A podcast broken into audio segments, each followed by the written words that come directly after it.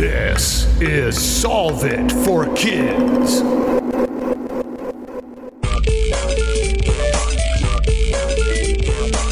Hello, my amazing and curious friends. My name is Jennifer, the Dean of all things STEM and STEAM, and this is Solve It for Kids, the podcast that gives kids and families a peek inside the real world of scientists, engineers, and experts as they solve problems in their jobs using creativity, cooperation, and critical thinking.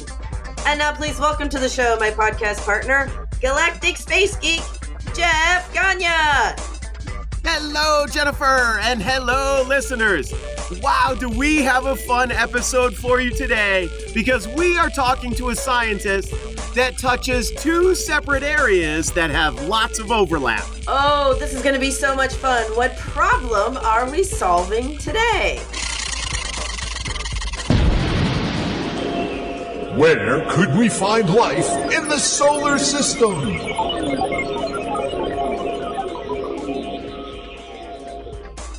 Where could we find life in the solar system? Oh my goodness, I can't wait for this conversation. Who is our guest today, Jeff? Our guest today is the wonderful Natasha Carr. She likes to describe herself as being right in the middle of the Venn diagram between a planetary scientist and an instrumentation physicist. Welcome to the show, Natasha. Hello, hi. We are so excited to have you. And I like to ask the first question, but I actually want you to explain first what is an instrumentation physicist? What do you do with that? Yeah, so it's a little bit of physics, a little bit of engineering, and a lot of in between. And so I, we design, we develop, we test, we break a lot of different types of instrumentation, which can be used for all sorts of different things. But personally, I work on space science and planetary physics. So my instrumentation will be going to different planets in the solar system. Oh, that's very cool. So, as a kid, did you always want to do stuff like this? Were you the one staring up at space and wondering what it would be like to be there or meet other beings from other planets? Oh, most definitely. I think I was three years old when I said I wanted to be an astronaut, and now I'm almost Wow. 23 Nice. years old, and I'm still wanting to to do that sort of thing. Yeah, well, yeah. When I was three, that was the main focus. I had a telescope. I was into all Wow. Um, watched all the type of science shows and that sort of thing. And then when I was about six or seven, I realized that space was really dangerous. yes. That was scary. Good thing to learn. yeah. And so then my sight set on on physics and on space science and what I do now. So it's been a pretty straightforward path for me. You know, a lot of incredible icons that I've always looked up to surrounding me, and then I'm now working with them, which is really cool. Right? That- yeah, that's that that's is awesome. really cool. Yeah. And I bet if they're not already, very soon they're going to be saying to other people, I work with Natasha. I mean, I, I hope so. So I want to jump right in so we can eventually get to our main question. What is instrumentation physics? Yeah, so it's looking at what scientists want to do, what engineers can build, and then developing the in between bit. So, working Okay. people who might be geologists, chemists, biologists, anyone who's interested in asking questions about planets, and then turning towards engineers and saying, what do we have here and how can we make it better? Because we're the people that develop those ideas and make them become a reality. And then we build it and launch it. That's fantastic. Okay. Yeah. So That sounds um, very straightforward.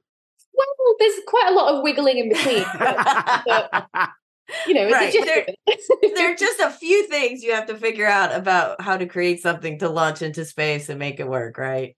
hmm Yes, everything from temperature to how much it's going to be shaken when it's launched Right. to how we can communicate with it and whether it might work in certain environments because even just the solar system it's a tiny part of space has so many incredibly dangerous environments to withstand Yes. and our instruments can only withstand so much of it so it's everything from it being destroyed to it working fine is how we have to think okay. Exactly. And then also once it gets out there, you don't really have a whole lot of control over what it does or if something goes wrong, correct? Not, yeah, not particularly. For example, my team worked on the Bepi Colombo mission, which is currently on its way to Yeah. Mercury. And we don't know when it gets there, when we turn it on, if it's going to do the job that it's designed to do. We're oh, Hope so. Fingers crossed. But yeah, there's always that gamble, and it's been traveling since 2018. So it's always that big hold your breath moment and cross everything that you can possibly cross to hope when it turns on, it, it shows us what we expect. Yeah, wow. So scary stuff. until then, there's really nothing sort of like it is officially off, or I've always kind of wondered in that safe mode that we usually hear NASA talk about or space scientists talking about.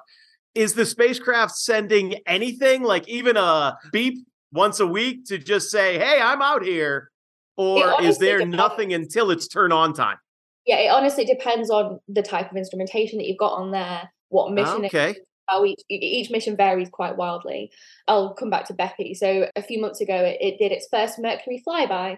So we turned on one of the cameras and it took some pictures, and we've got those back now. So we know that that camera's Okay. working. Yay. Um, but a lot of the other instrumentation, like the more complicated instrumentation that isn't a camera Sure. that you would possibly find here on Earth, right. is a little bit more complicated. And also, you've got to think about the power needed to do that.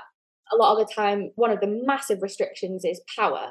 And so you've got to be able Right. to reserve that for when you definitely need it, when you get to your destination. Sure. Yeah, exactly, exactly. So also, you and I have been talking too. You're you're also interested in astrobiology. Can you tell everybody a little bit about what that is too? Yeah, definitely. So astrobiology is, is a study of the origin, the evolution of life out in space. So Wow. anywhere that isn't isn't Earth really. And it's a really interesting subsection of science because as physicists we can study it, as biologists, biologists can study it, chemists often get really involved, geologists. Yes. So it's a really nice culmination of loads of different STEM subjects. And we can always evolve with that. And also, who doesn't want to find aliens, right? Exactly, I do. I think it'd be interesting. Yes. and this is just the science behind it. And often people think, oh, well, it's going to be really difficult. But actually, it's not always just about finding life itself, it's about finding habitable conditions. Right. That's a little bit more possible with the instruments that we use. okay. Yeah, that's cool. Hmm. So with the instruments that you use, I kind of wondered why don't all spacecraft include some sort of instrument that is searching for life? So that's where it gets a little bit more complicated because even with the missions that you look at now, like Perseverance, like Curiosity, that are Right. on Mars currently, they aren't looking for life itself. They're looking for signs. They're looking for puzzle pieces Okay. that Ah. lead to look for life. So, for example, the rover that will be launched soon for the European Space Agency, the Ro- Rosalind Franklin rover, Yes. that's part of the ExoMars mission, that itself will be looking for the life itself.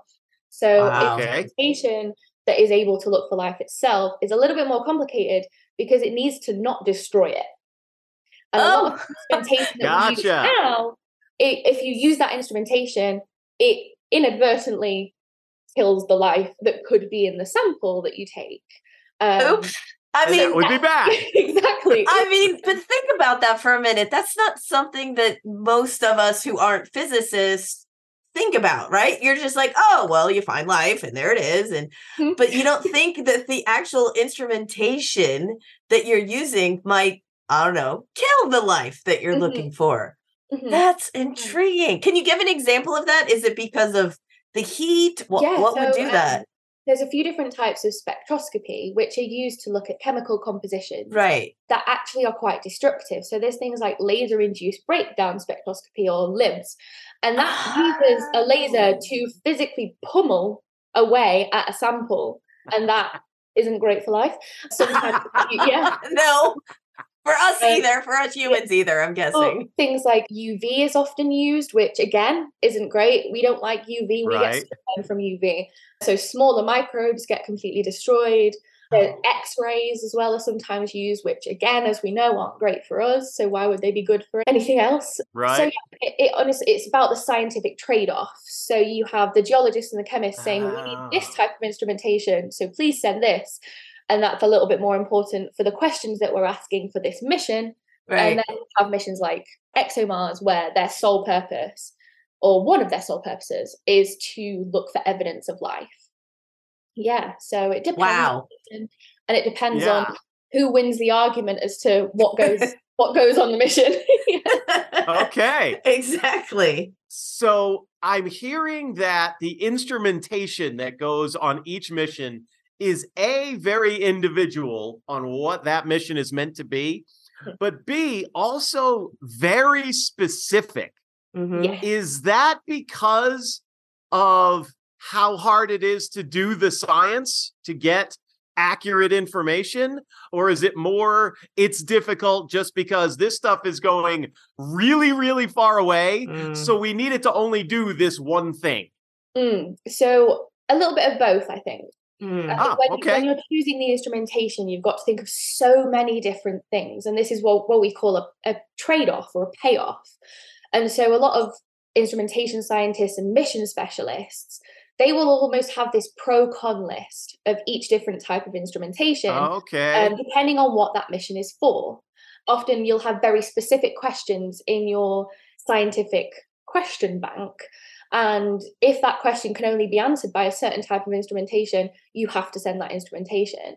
You have to send that very specific package. Whilst there are other things that are a bit more broad and that can be broadened. So things like cameras will always be quite broad because Right. have a look at environment, we can have a look at atmosphere, we can have a look at what the terrain looks like, all that sort of thing by having a camera on board. But while if you have something more specific, then you're starting to squeeze into those really specific questions. Yeah. It also depends on things like weight, because you Yes. can't always oh, yes. something huge and bulky onto a mission, you have to think about how fragile it is, what the type of radiation environment you have to send it through. So things like Jupiter, which is my speciality, the Jupiter environment, it's highly, you know, the radiation is massive. So we have to Right. make instruments something called radiation hard, which means that they won't be destroyed by the radiation that Right. We encounter all that. Sounds important. Yeah. Yeah. Just just Yeah. kind of. Okay, so all of this talk about instrumentation is so cool and kind of leads us into the question where could we find life in the solar system? Are there people that are studying it and saying, okay, we think here or we think here? And then are they going to try and design experiments to go find it there, possibly? Definitely. Yeah. So there's one of the big groups is Mars. So we've already Right. talked about Perseverance, Curiosity, all the rovers that are out there, and the future, which is ExoMars, and actually bringing back samples from Mars to have a look at here on Earth Wow. because we can do a lot more experimentation with a lot fancier equipment here on Earth than we can if we send it to space. Right. And then we have the other side, which is actually the outer solar system planets. So that includes Jupiter and the Galilean moons. So Right. four moons that Galileo saw hundreds of years ago when he he used his his telescopes. Um, those four moons, little did he know, are actually really great candidates for our search for biology and the search for life elsewhere. And the big one, which is currently behind me, not that you guys can see that, but Europa is is a huge candidate there as well. And Right. also Titan, Yes. which is one of Saturn's moons, and Right. Even possibly further out. There's a lot of potential and there's a lot of groups looking at where we could possibly find life. Wow. I think that's so cool and a little mind boggling. Yes. Yes. Agreed. Now, I need to jump in. Jupiter and the whole system, my favorite planet. Yeah. And I'm a huge Europa fan. Very excited about the Europa Clipper coming and Yes. missions beyond that. Can you sort of explain to our listeners what it is that you are doing? Did you work on instrumentation for the Europa Clipper? Are you working on future missions? Maybe both? During my undergraduate, which was the last couple of years, I worked on projects to do with actually the proposed Europa lander. So Ah. Okay. very specific type of spectroscopy called Raman spectroscopy, where we use lasers to characterize the chemical composition of a sample. Right. So Yeah. that was the type of instrumentation I was looking at for those two years. And now I've moved on to X ray instrumentation, which Ah. is super interesting. It's very novel. And we're looking at possible missions in the future that would be to do with not just the moons themselves, but the whole Jovian system. Wow. Okay. with one another, the whole chemical composition of surfaces, the magnetospheric environment, just the whole Jupiter system, because it's Wow. so interesting and there's so many It is. we have. So It, it is. yeah, Yeah. it's crazy. okay, so you're going to gather this information. But uh, what I've always been curious about is, you know, a lot of people say when we look for life that, okay, we're looking for more humans. Well, that's not necessarily true. so when you consider evidence of life that you would like to investigate further, have we found any or is we still just looking or? We're still pretty much just looking, and we now have a little bit more of a clear path because Okay. we now look for three very specific things when it comes to habitability and the signs of life. And that includes three very simple things, really, because you'd expect it to be things like, you know, really specific molecules or food Right. or Right. Yeah. you know, Sure. it's water. Water's Water. the one. We look for water.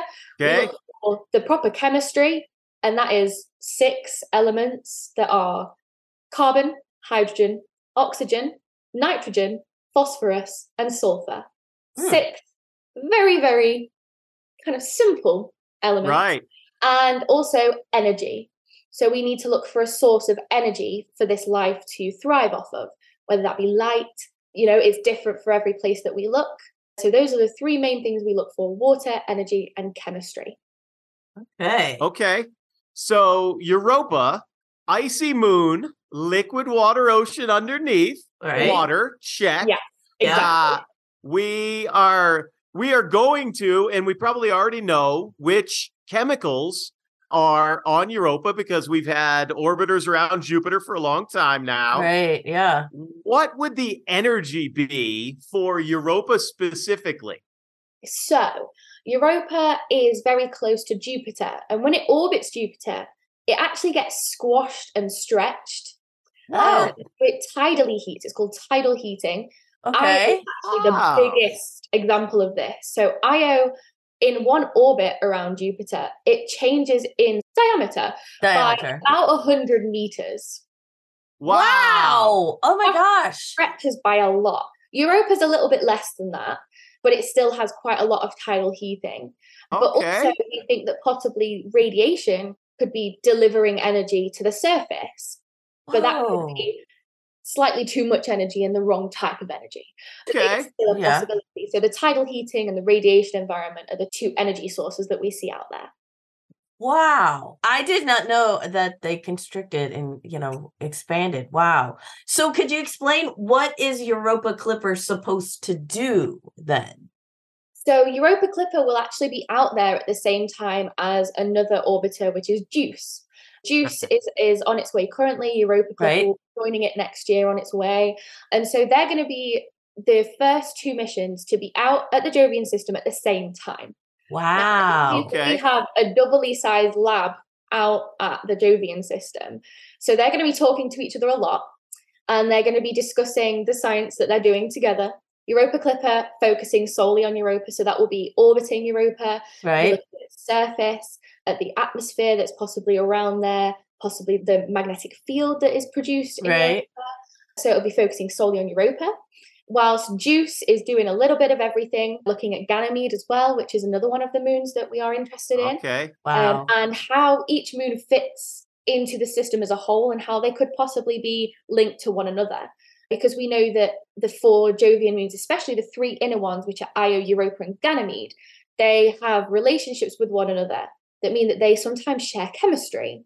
And they yeah, so they, Oh. they influence one another when it comes to the chemical environment and the magnetospheric environment and the particles that they share. So it's really interesting to have two different missions out there that can talk to one another and perform science together. Well, yeah. I mean, think about all of the information that we are going to get from that as those Definitely. two, you know, wow. Yes, and it's also a really massive international collaboration. So it, NASA is Europa Clipper, but we've also got the European Space Agency with JUICE.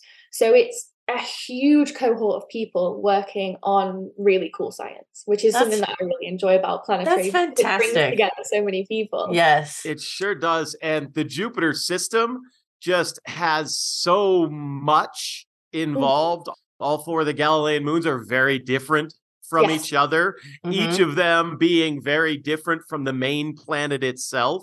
So, are you expecting, now that you're working with X ray instrumentation, Mhm. are you expecting between the Europa Clipper and Juice to be getting information that's going to sort of lead you in a direction of what X-ray instrumentation may come in your future to start building for new missions?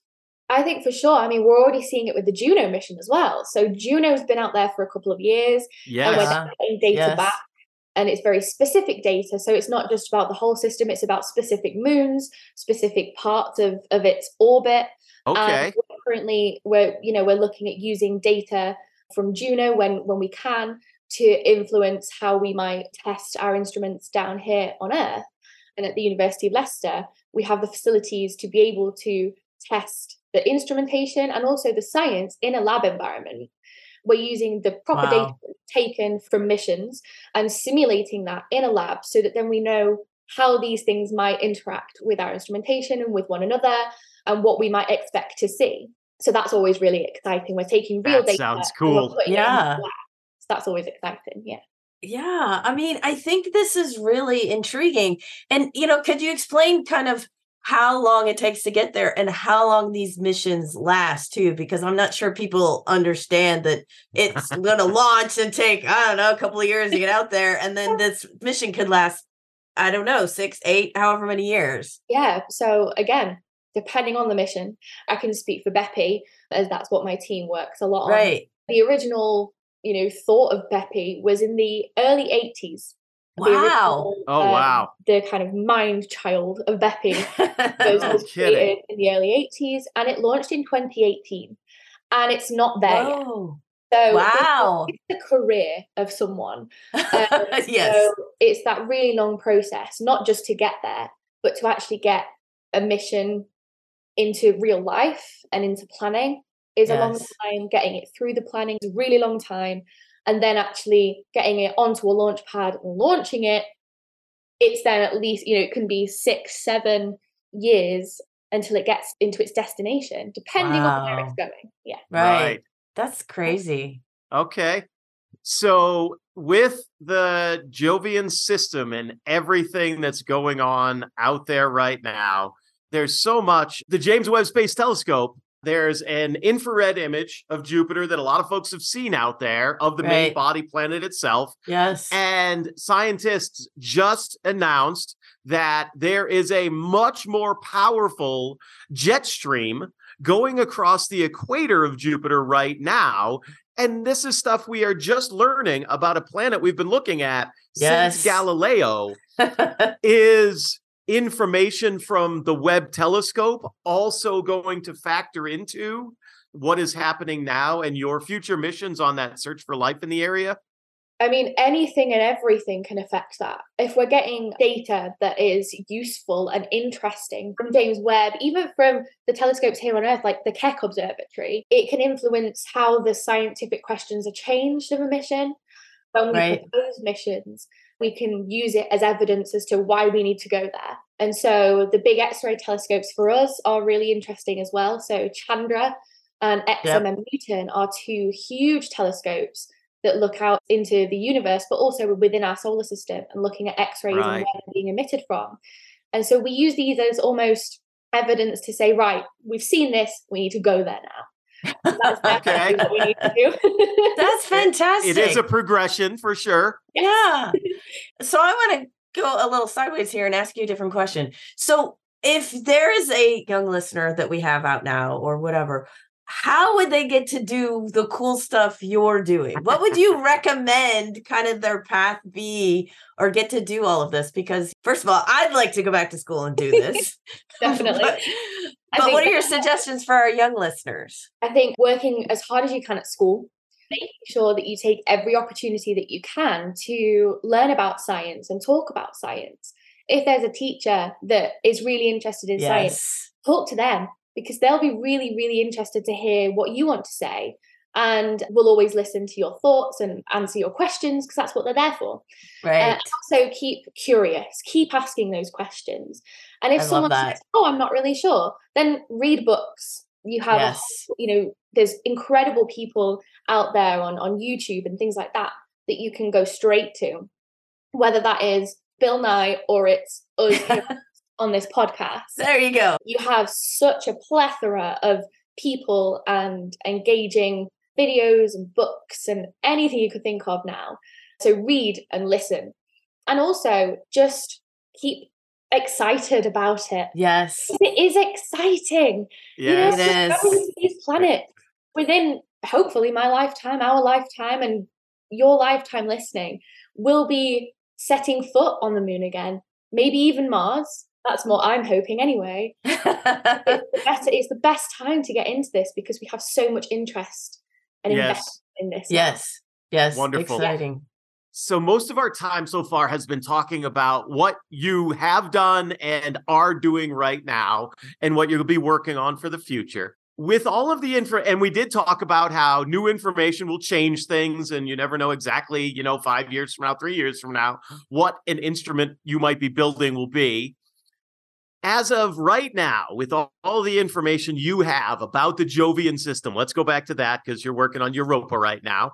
If you could build any instrument you wanted to send out, and Elon Musk would just be like, you know what, Natasha, throw it on my rocket. I'll send it out there for you. What would you build to send out to the Jovian system? Good question. I think it would have to be something with a couple of different modules to it. Ah. Oh, okay. Okay. Explain yeah. a little bit, please. So I'm going to go with some sort of lander for each of the inner moons. So Europa, Io, Oh, and, Okay. and, um, and Ganymede. Because there's nothing better than landing and being able Yes. to dig things up and test them with lots of instrumentation from definitely. spectroscopy all the way through to Raman and XRF and the more complicated stuff and cameras. And then I would also have a couple of different satellites, Ah. Okay. big old polar orbits around each of Yes. to map the whole surface using Right. X-ray because Yep. that is what I work on. So I've got to get a job out. of it. yes. You're allowed to be Um, biased to that. yes. It's okay. yeah, I think I think it would have to be that sort of mix of satellites and landers, so that we could get a big picture and also a really specific picture. Wow. we That often sounds get that fantastic. Yeah. Um, we often get the the chance to to land and orbit all at the same time. We only really do that on Mars. So Yes. I think that would be great. Now you just have to design it. It has to not be too heavy and you have to pay for it. So yeah. no biggie, right? Like if anyone is out there and wants to, uh, there you go. Anybody want to collaborate with Natasha? There you go. That that would be fabulous. Oh my gosh, this has been so fun. But now we are at the time in our show where we ask our guests to give our listeners a challenge. I'm very curious Oh, this what is your going to be good. challenge is going to be, Natasha. Well, now I think after my opinion has been said, it has to be now. What type of instrument or mission would you design to try and find life in our solar system? Ah. Where would you send it? Oh, I, I, love like that, that. add on. yeah. About Jupiter and that and the moons. We've talked a little bit about Mars. We haven't even touched on Venus or Mercury or Right. Saturn and Titan out there. So you tell me. I want to know where it's going and I want to know what it's going to do when it gets there. I Oh. like it. I love that. I think that would be fantastic. And you know, the thing is, is NASA, I know at least is open to some of these challenges and all this kind of stuff, and they're curious. So if you come up with a really good one, you know, maybe you send it off to NASA and say, This is my idea. You never know. These things take what, 30 years to plan? By that Yeah. time, you know. The Solvit satellite, you've heard it here first. there you? you go. the Solve for Kids satellite. We would take that, wouldn't we, Jeff? Uh, I think we would. I, I, I think that'd be all right. I think that would be fantastic. That would be good. I love Natasha's idea of a satellite that's got several different things. Exactly. You know, if Elon can send up a single stick that's got 60 Starlink satellites yep. that just go ding, ding, ding, ding, ding, ding, ding, and all, why can't one spacecraft? I mean, heck, Bepi Colombo is Yeah. two spacecraft That that are going to separate when they get to Mercury. Well, this has been so fantastic. Thank you so much for being on Solve for Kids, Natasha. Thank you, Natasha. Thank Natasha. you very much. Thank you. What a fun episode. And my goodness, how long could we talk about where we might be finding life out in the solar system? And living, being a space geek right now is an absolutely awesome time because we have the science, engineering, and capability and wonderful people like Natasha working on these problems so that we can follow these missions to so many different places. Oh, yeah. I mean, now is the time that we've kind of all been waiting for, right? Like you and I kind of grew up on hearing about little green men, which, by the way, there aren't any, right? But how cool to be able to have all of this physics and these instruments that we can learn if there's life on other planets or if there could be life on other planets. I mean, this is just mind blowing to me. What do you think, Jeff? Oh, completely. And the fact that we're doing it in out in the solar system at Mars, and we're about to send the Europa Clipper that Jennifer, Yeah. you and I were lucky enough to get to see. We did. we saw that. to Jupiter's moon Europa, and then Saturn has a moon Enceladus. Yeah. So many different places, and lots of us that are space geeks have thought about life out in the solar system Yeah. and where it may be. And a lot of kids have even done activities of, okay, what do you think that alien life would look like? Yeah. And where might you find it? exactly. I love Natasha's challenge for us to add what type of instrument would Yes. you design and where would you send it? What a Yeah. great addition to get people thinking deeper about the science behind this. Oh, exactly. I think this is so fun. I mean, don't get me wrong. We'd love to see pictures of different things that you think an alien might look like or just life Yes. on other worlds. But even digging deeper and going to the instrumentation, that is so cool. So if you have an idea for that, please let us know. Tag us on social media. We are at KidSolve at Facebook, X, and Instagram. And you can also check out our website, solveitforkids.com, and send us emails through there. We're going to have information about Natasha and also some books that maybe you want to read to learn a little bit more about the search for life and about the instruments and the probes and all of the different things that NASA is already sending out there. Absolutely. And if you're starting with a blank slate and you don't have ideas right away, go look up NASA's Perseverance Mars rover, or the Europa Clipper, and you will start getting some ideas to design your own. Until next time, you'll hear Jen and Jeff on Solve, It for Kids.